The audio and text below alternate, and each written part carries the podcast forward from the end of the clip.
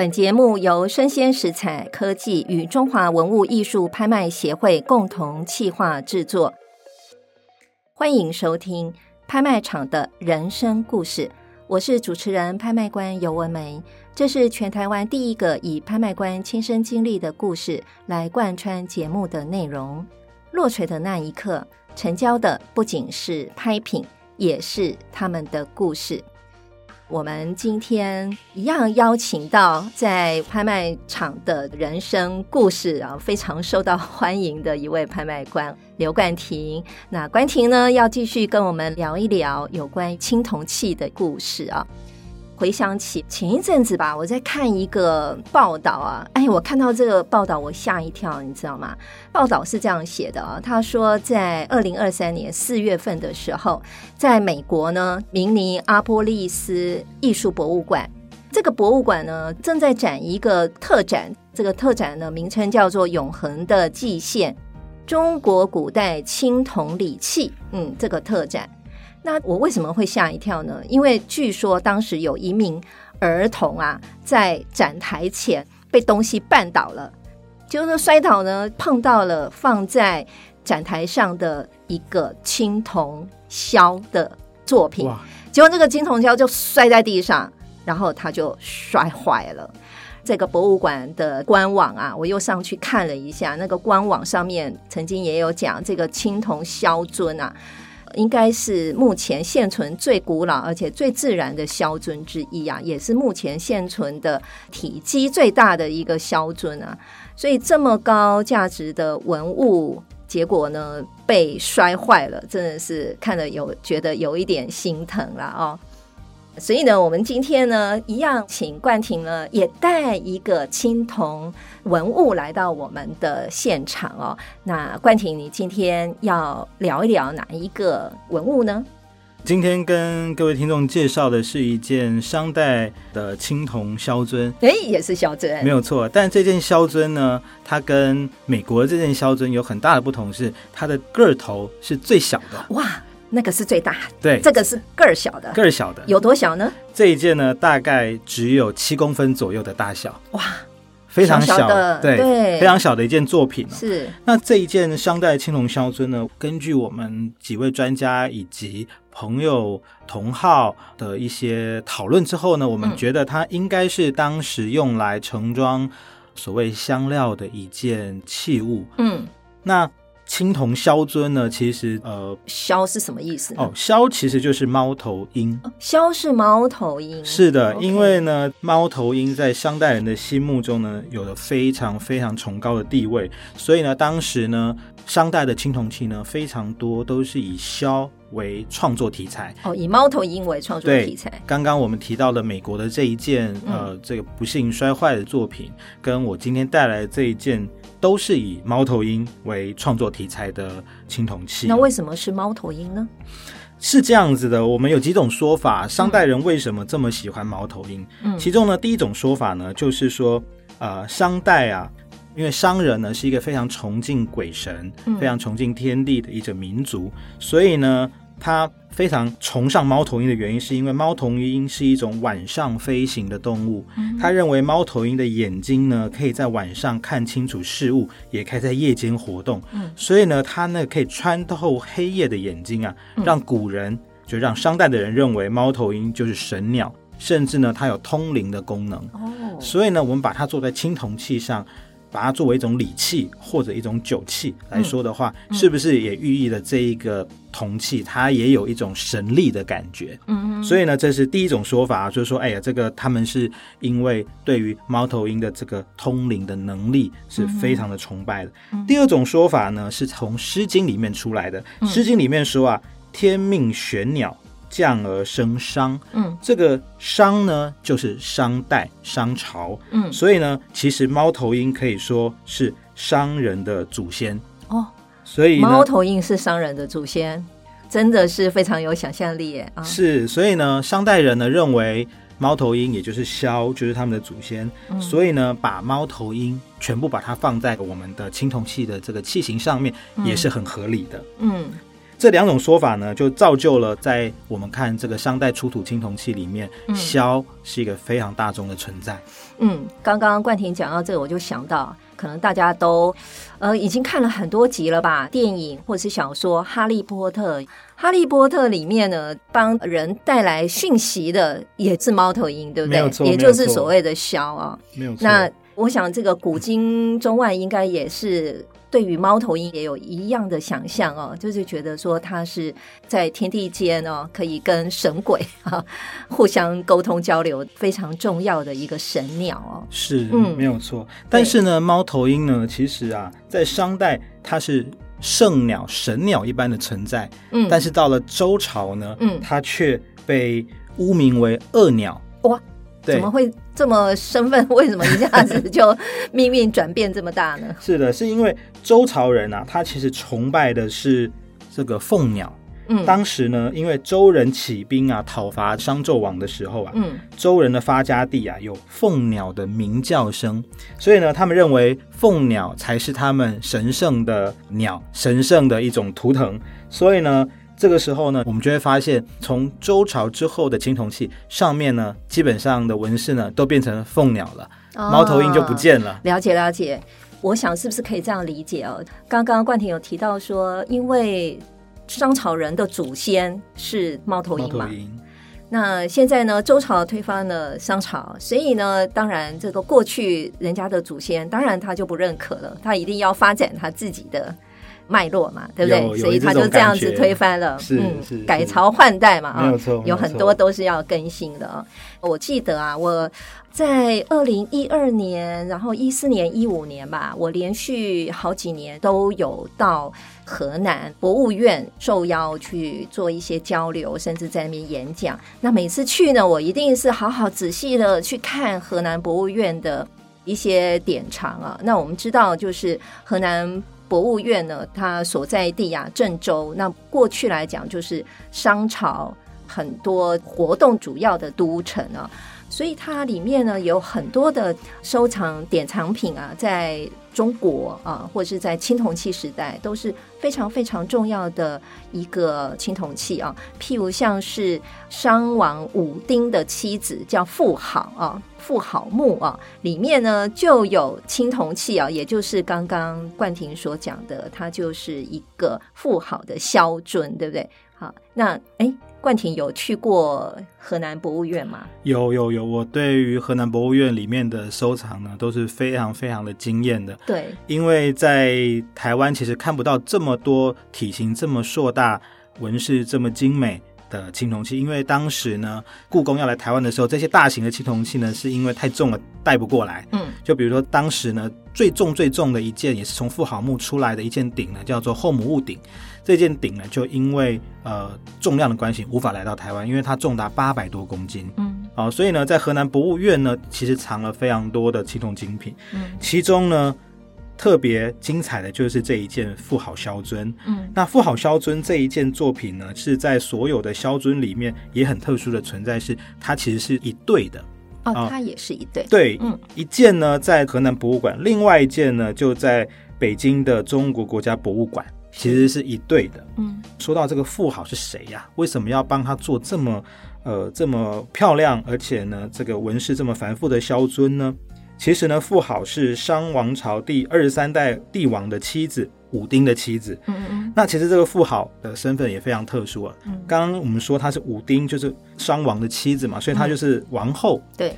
她还有另外两个特别的身份。哦，请说。秘书长要不要猜一下？我知道她是古代的女战神嘛。没有错，她又是当时古代的女战神，嗯、也就是大将军。嗯。另外，她还是商王朝非常重要的祭司。嗯嗯，我们知道，其实，在商代的时候，他们非常会用甲骨文做卜卦嘛，对不对？嗯，嗯。那这个卜卦解读甲骨文上面的这些裂痕，是谁来解读呢？就是祭司来解读。哦，对，就是祭司来解读。所以呢，其实呢，富好这个人啊，可以说是。辅佐商王最重要的得力左右手啊，就是这个富好，嗯、而且他也是中国第一个非常战功赫赫的一位女将军哦，这个是非常特别。嗯嗯，所以呢，这个商王才特别在他过世的时候非常非常的难过，帮他铸造了非常多精美的青铜器，嗯，让他到了这个地底下的时候还可以使用这一些这么棒的东西。嗯，了解了，有很多的青铜器啊，现在保存在中央研究院的历史语言研究所，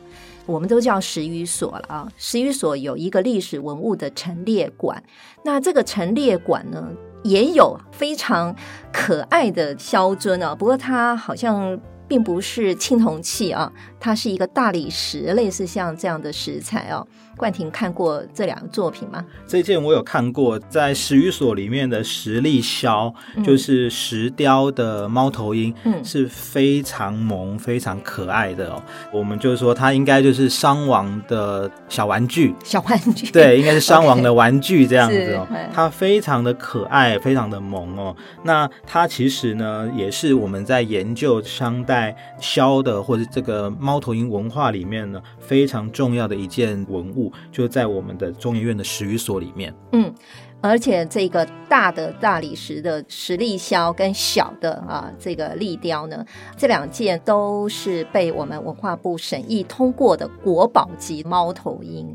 如果各位听众想要看看什么叫国宝级的猫头鹰啊，建议大家哦，因为这个十余所的历史文物陈列馆，它每个礼拜三、礼拜六跟礼拜天呢，早上九点半一直到下午四点半都有开放。当然，如果是连续假期，它就不开放了啊。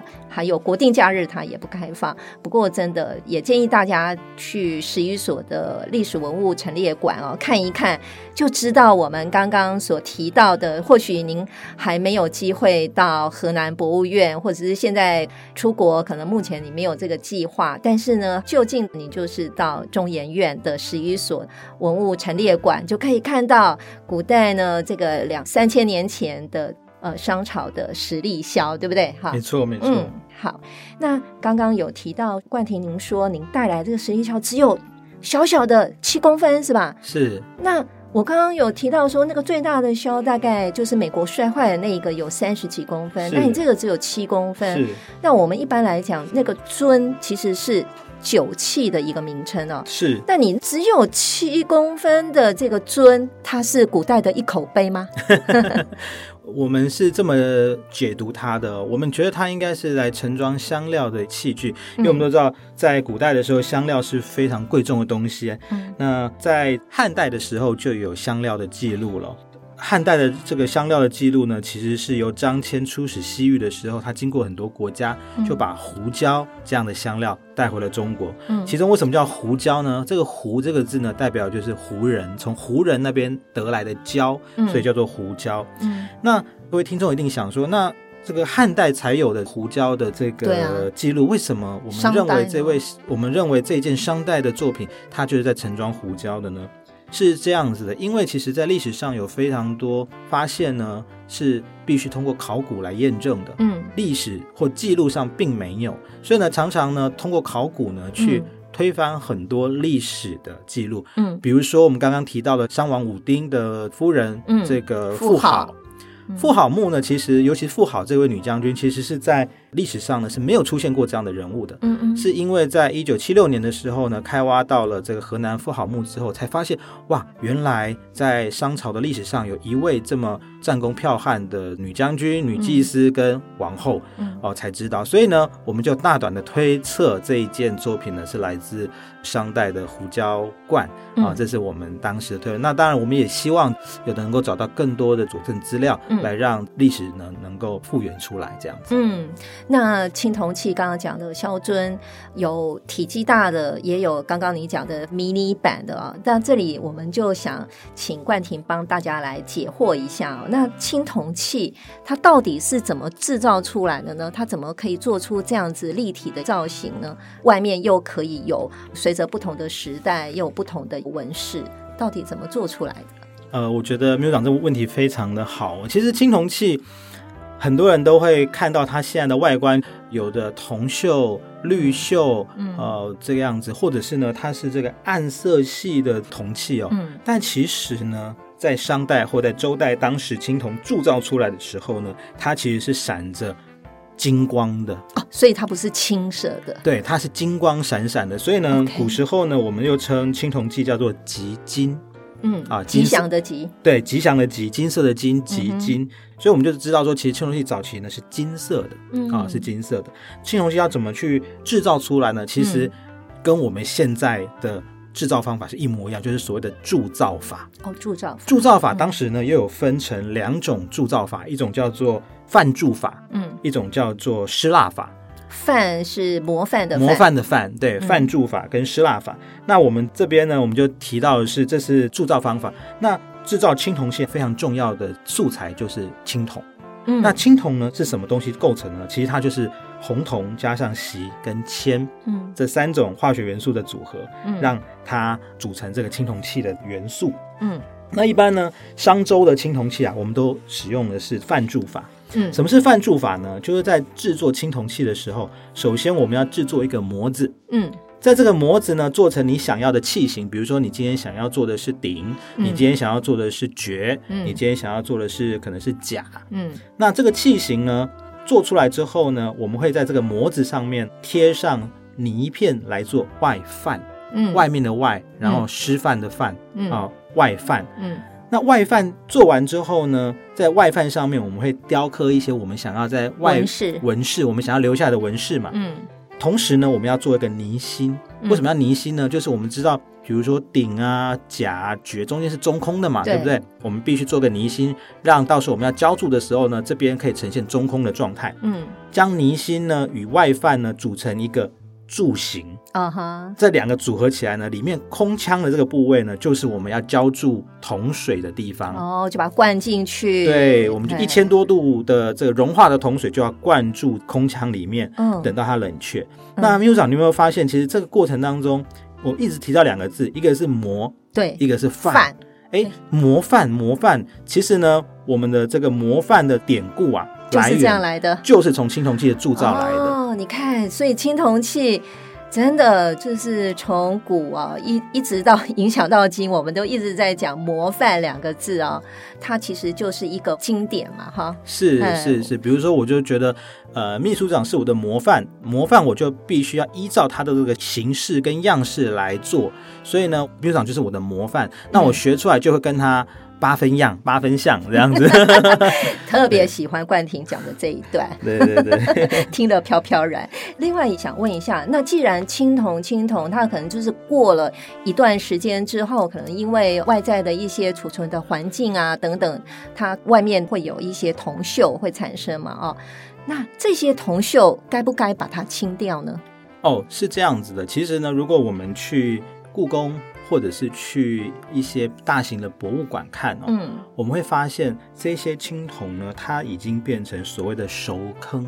嗯，熟坑呢，就是把所谓上面青铜这些土锈啊啊这一些锈蚀的痕迹啊，把它用化学的方式去除铜锈，并且呢加以打蜡，让它呢表面有光泽，然后呢呈现铜的原始的这个铜色。嗯，这个称为熟坑。嗯。还有另外一种叫做所谓的深坑，对，所谓的深坑呢，就是它埋藏在地底下，它同质自然产生的化学反应，嗯，会产生一层一层锈蚀的铜锈，对，这个铜锈有可能是红锈、绿锈、蓝锈，甚至是紫色的锈，哇，不同颜色，不同颜色的锈，嗯，那这些自然颜色的锈呢，其实也是目前在收藏青铜器的藏家当中追求的一种梦幻逸品。哦，所以反而有锈的存在的时候，对于藏家来讲，他觉得这个更有价值。呃，对，应该是说我们分成两派，一派就是所谓的深坑派，哦，他喜欢深坑的这种朴质跟上面自然铜锈这样子的一个状态。对，但另外一种是熟坑派，对为什么是熟坑呢？举个例子，比如说像故宫典藏的，像是毛公鼎，嗯，或者是散氏盘。上面的这么多铭文，如果没有经过除锈的这个过程，其实这些铭文是显示不出来的。嗯，所以呢，我们也无法阅读上面的文字，也没有办法看到上面精细的这一些纹饰。嗯，所以呢，当你除锈把它变成熟坑之后呢，嗯、它其实可以更容易的阅读文字，跟更好的去观看上面的细节。嗯、所以呢，有两派的人，嗯、所以呢，没有说哪一派比较好，嗯、但是呢，都有人在做。嗯，对，都有人在做。那其实现在科技这么进步哦，会不会有人就是刻意的去模仿过去的青铜器，然后在上面呢，再让它产生一些铜锈这样子啊？有时候收藏家他在收藏青铜器的时候，往往有时候他就踩坑了啊，因为他可能买到的青铜器不见得是所谓的那个年代啊。那到底要怎么样来分辨青铜器年代的真伪呢？呃，其实这是一个蛮。蛮大的议题哦，那我试着用简单的几个角度来帮听众归类一下，嗯，怎么去看这个青铜器的年代？嗯，第一个可以从器型来看，嗯，比如说像史书记载的这个周朝人推翻商朝政权之后啊，嗯，我们都知道周推翻商纣原因是因为商纣王爱喝酒嘛，酗酒嘛，对，然后呢导致这个朝政不彰，然后呢民生凋敝，所以呢就。就推翻了商朝，嗯，所以呢，其实，在商朝的时候有非常多的酒器，但到周朝，嗯、尤其是西周以后，西周末年以后呢，基本上酒器就很少了，嗯嗯，嗯。所以呢，如果呢你在判断器型的时候，你就发现哦，这是酒器，但是呢，它是东周的。就会觉得有点奇怪了哦，对，对不对？因为东周的酒器非常非常少嘛，嗯、对对对，所以呢，尤其像甲这样的器型呢，基本上到、嗯、到商晚期到西周早期而已，西周晚期基本上都没有了，嗯，所以呢，我们就可以从这个角度去判断说，哦，这个器型是不是属于这个年代？就是从历史。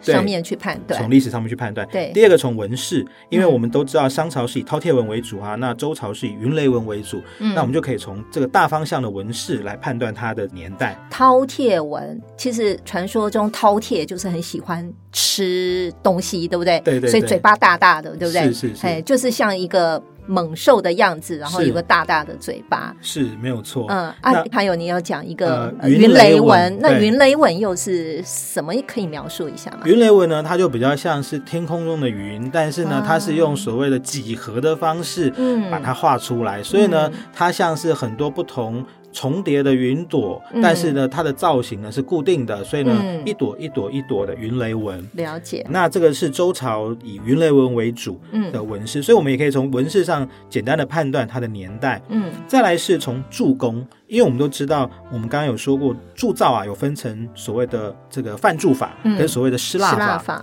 那我们都知道，失蜡法是从春秋开始的，春秋开始才有失蜡法。所以如果一件器型呢，它是说是周朝的。或者是说是商朝的，但是它是用失蜡法，嗯，那明显就是铸工的方法跟年代对不上了。嗯，就是它的技法技巧是，就是跟年代是不符的。对，嗯、是的，所以我们也可以从它的铸造工艺来去判断它的年代。嗯，再来还有最简单的，可以从铭文来看，嗯，上面的铭文是否是记录的历史事件，或者是是否记录的是一个家族的这个历史。嗯，可以去翻阅这些史书来做一个印证。嗯，所以呢，从铭文也可以很好去判断一个青铜器的年代。嗯。对，所以呢，刚刚这四个角度啊，器型、纹饰、铸造工艺以及铭文，大概就可以去判断这个青铜器的年代。嗯，OK，其实呢，说实在的，有人都说啊，这个收藏啊，里面水很深啊，哈。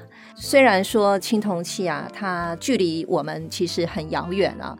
但是呢，如果说对于青铜器有兴趣的话，其实说实在的啊，从刚刚冠廷讲的这几个重要的欣赏的方式啊，或是判断的方式啊，其实我们也可以很容易的去了解青铜器的几个欣赏判断的方式啊。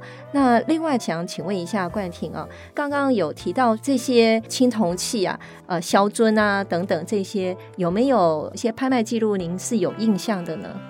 呃，我印象比较深刻的是，应该是二零一七年还是二零一六年的纽约佳士得的拍卖。当时呢，有一个叫做日本藤田美术馆的专场。哦，当时有拍卖出一件应该是商代的铜尊。嗯，这件作品呢，我印象没有错的话，应该是拍了好几亿的台币。是，具体的金额我有点忘记了，但这一件呢，嗯，我印象中应该是目前。